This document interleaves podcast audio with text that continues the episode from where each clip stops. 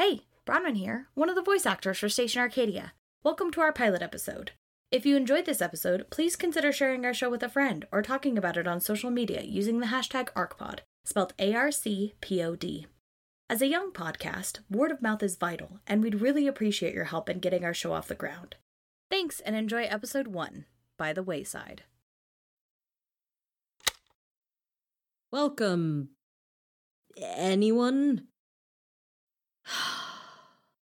is anyone actually listening to this? I mean, is there anyone really out there? Well, if you are, thanks for tuning in. You're listening to Station Arcadia.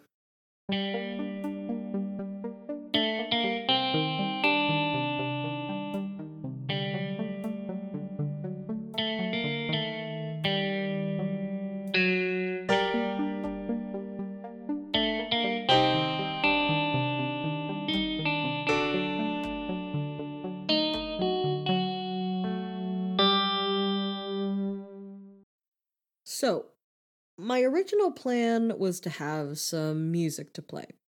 I mean, that's what you do with radio, right? You you play music and stuff. Yeah, that makes sense, right? I mean that that makes sense to me, at least. Unfortunately, we have no music to play. Lysol still can't get any music off my old Syntec X, so that's off the table. And Joe wouldn't let me sing, since apparently singing doesn't count as music, which it does. I, it totally does. Thanks, Joe. Ah, sorry. I'm I'm getting off track. Um, where was I? right. Anyway, I apologize for the lack of music. I do have something else planned for tonight's broadcast, though a story. Because you see, the station can show me things, and I figured I could share them with you. All I have to do is connect to Arcadia.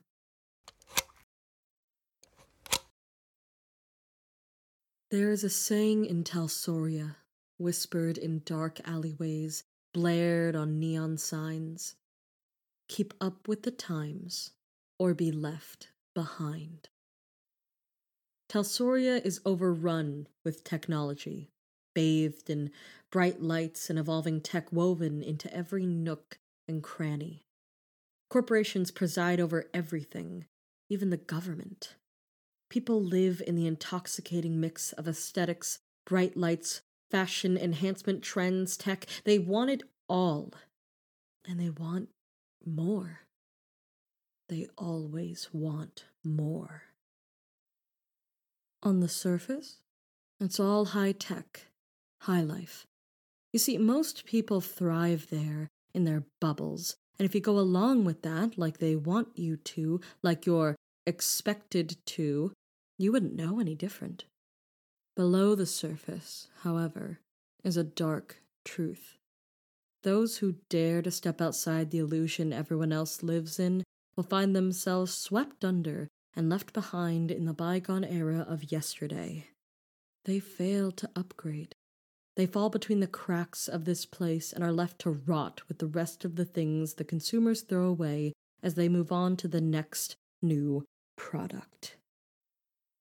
And yet, even in the dark corners of the streets, there are people who won't accept that.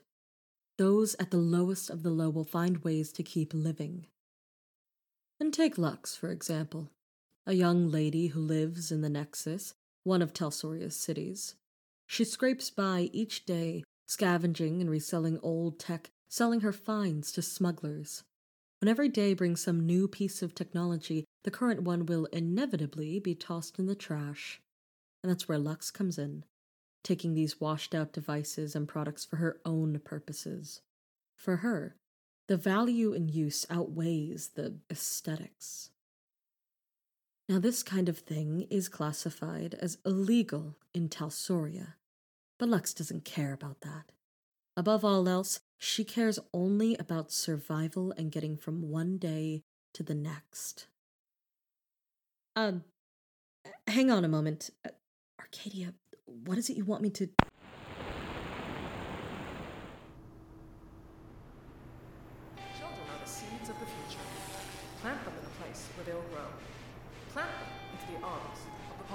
Society. Afternoon, Nikki. You camping here now? Not for long. You know I like to move around.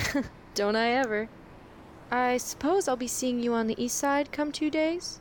Only if you work in the east side, Mel. I'll see what I can do.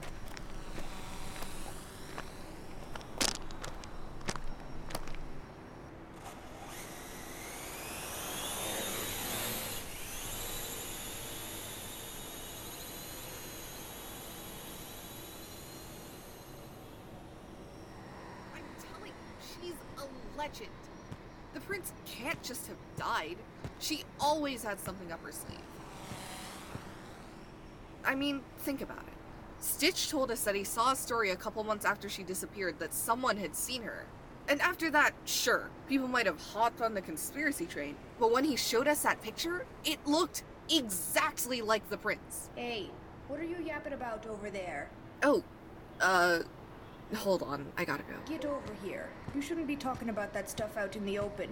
Do you know how dangerous that is? Yeah, yeah, of course I do. And you'd better have a good reason for shouting about dead revolutionaries. I wasn't shouting. But I'm looking for someone. Looking for trouble, more like. That too, but later. I'm trying to find. Hey, what do you know about the revolution? I hear it's still up and running, even though it kinda took a hit after the Prince and Cassandra. Everyone knows things about the revolution. It's dead. So you'd best be keeping your nose out of where it doesn't belong. That sounds like something a revolutionary would say. I'm no revolutionary. I'm a homeless old woman, and you're either a brave kid or an incredibly stupid one. Haven't heard that before. Well, get it in your mind. Keep your mouth shut and your eyes forward, is my advice. Fine. Don't need your advice anyway. You're clearly not who I'm looking for. Remember what I said. Keep out of it. It's not a place for a kid.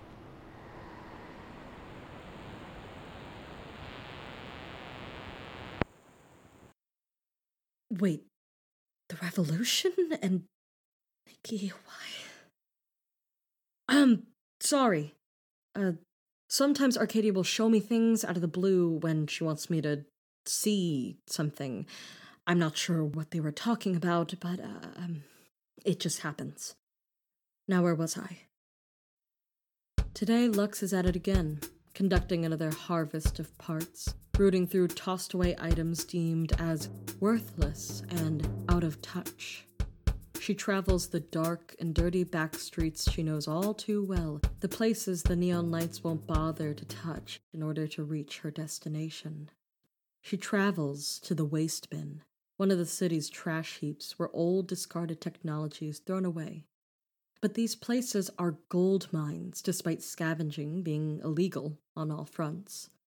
The waste bin has what she needs, and she's not afraid to get her hands dirty. She's used to stealing, used to working alone. Not like there's a choice when the city leaves you behind. Arriving at the waste bin, Lux sets about scouting the area. She has a routine for these jobs. First, scout the area for possible complications. Second, take down any security cameras around the perimeter. Third, make sure there are available escape routes. And fourth, cut the chain link fence. She cuts through with ease and descends into the heaps of thrown away items. She grabs as much as she can, however much can be shoved into her backpack and still carry. Phones, electronic watches, AI, and cybernetic parts, headphones, a synth tech, anything that exists as part of Talsoria's empire of technology and high life. Lux makes to leave, but as she does, she accidentally sets off the perimeter alarm. She swears under her breath. She could have sworn she checked. They must have beefed up security after her last run. Lux hurries her pace along, hearing the sound of alarms and shouts of people behind her. She throws down a handmade smoke bomb to confuse her pursuers and have cover. As much as she would love to argue about how stupid it is that repurposing technology is labeled as a crime, she can't afford to let them catch her. In the end, Lux manages to get away with her fines, lifting a manhole cover and slipping into the tunnels to make her getaway. Sewer tunnels can be quite messy, but they're useful if you need a quick escape. Using a map, she follows an old trail until finally feeling like she's put a good distance between herself and the waste bin. Lux goes above ground once more, still sticking to the back alleys, ignoring whatever passerby crosses her way. Oh, um, uh, one moment. I think Arcadia wants to show me something again. This old lady? I don't know. She seemed fine, just mad at me for talking about the prince out loud. I think she's involved, though. Yeah, I mean, she didn't report me to anyone, and she seemed more like a tough love type than a condescending type. I don't know. We can talk about it later. I just got home. You too. See ya.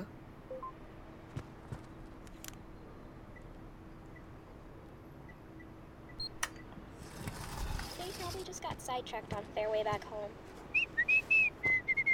I'm sure. Soma, Eris, I'm home. Memory! What took you so long? Sorry, I got stopped by some old lady. Nothing too eventful. Oh, was she nice? Hardly. She heard me talking about the revolution and told me to keep my nose out of it. Do you think she's a part of it? Mmm, maybe? But she wasn't very helpful. Well, it's a start, right? Yeah, bud. It's a start. Hey, Eris? Can you put my comm in my room for me? I'm gonna make dinner. Thanks. Soma, what do you want to eat? All right, now that that's done with. Lux returns to her home, a dull and dreary looking apartment on the fifth floor of a building, and begins to look over what she managed to pull, evaluating and cleaning as she goes. She then starts to build a few items with what she gathered in order to fill a couple requests from clients. This is as much of an important part of her work as the actual scavenging.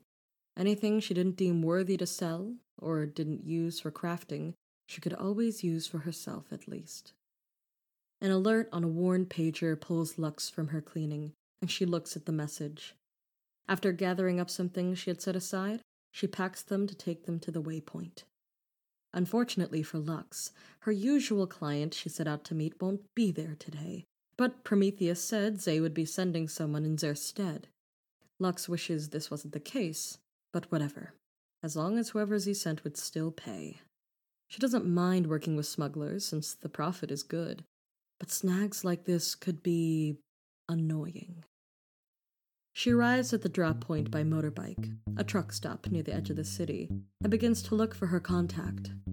Easier said than done since it's not Prometheus, but Zay sent her a photo of who would be meeting instead. Basic looking guy. They'll be taking the stuff off to Hardison. As long as this person doesn't try anything, it should be a relatively easy transaction. However, sounds of some commotion catches Lux's attention as she wanders near a few transport trucks. Keeping close to the vehicle, she peeks down between the trucks and sees the source. From what she can tell, it looks like a few of the so called authorities have arrested someone, and oh, not just anyone. Lux recognizes the person as the same one in the photo. Either this person was a novice smuggler or an idiot, but that doesn't matter because her contact has been arrested. The transaction has been compromised. She has to leave now. Lux backs away as quickly and as carefully as she can before she can be noticed, or worse, before her contact sees her and tries to sell her out. She falls back into the shadows and retreats to her waiting motorbike. Someone calls out as she starts up the engine, but by the time anyone could really notice, Lux is off and into the night. She needs to lay low for now and see about getting a new smuggler to deal with. Well, that's it. That's the story. That wasn't too bad. Sometimes you gotta make do with what you got. Like Lux does, I guess. And maybe she's still out there, somewhere, doing just that. Scavenging and gathering the forgotten, discarded. It's too bad we still can't get that Syntech X to work, or at least pull music from it. Yeah, maybe next time if Lysol can get it to work. Well, um, until then, stay safe, uh, stay moving, and stick close. You've been listening to Station Arcadia.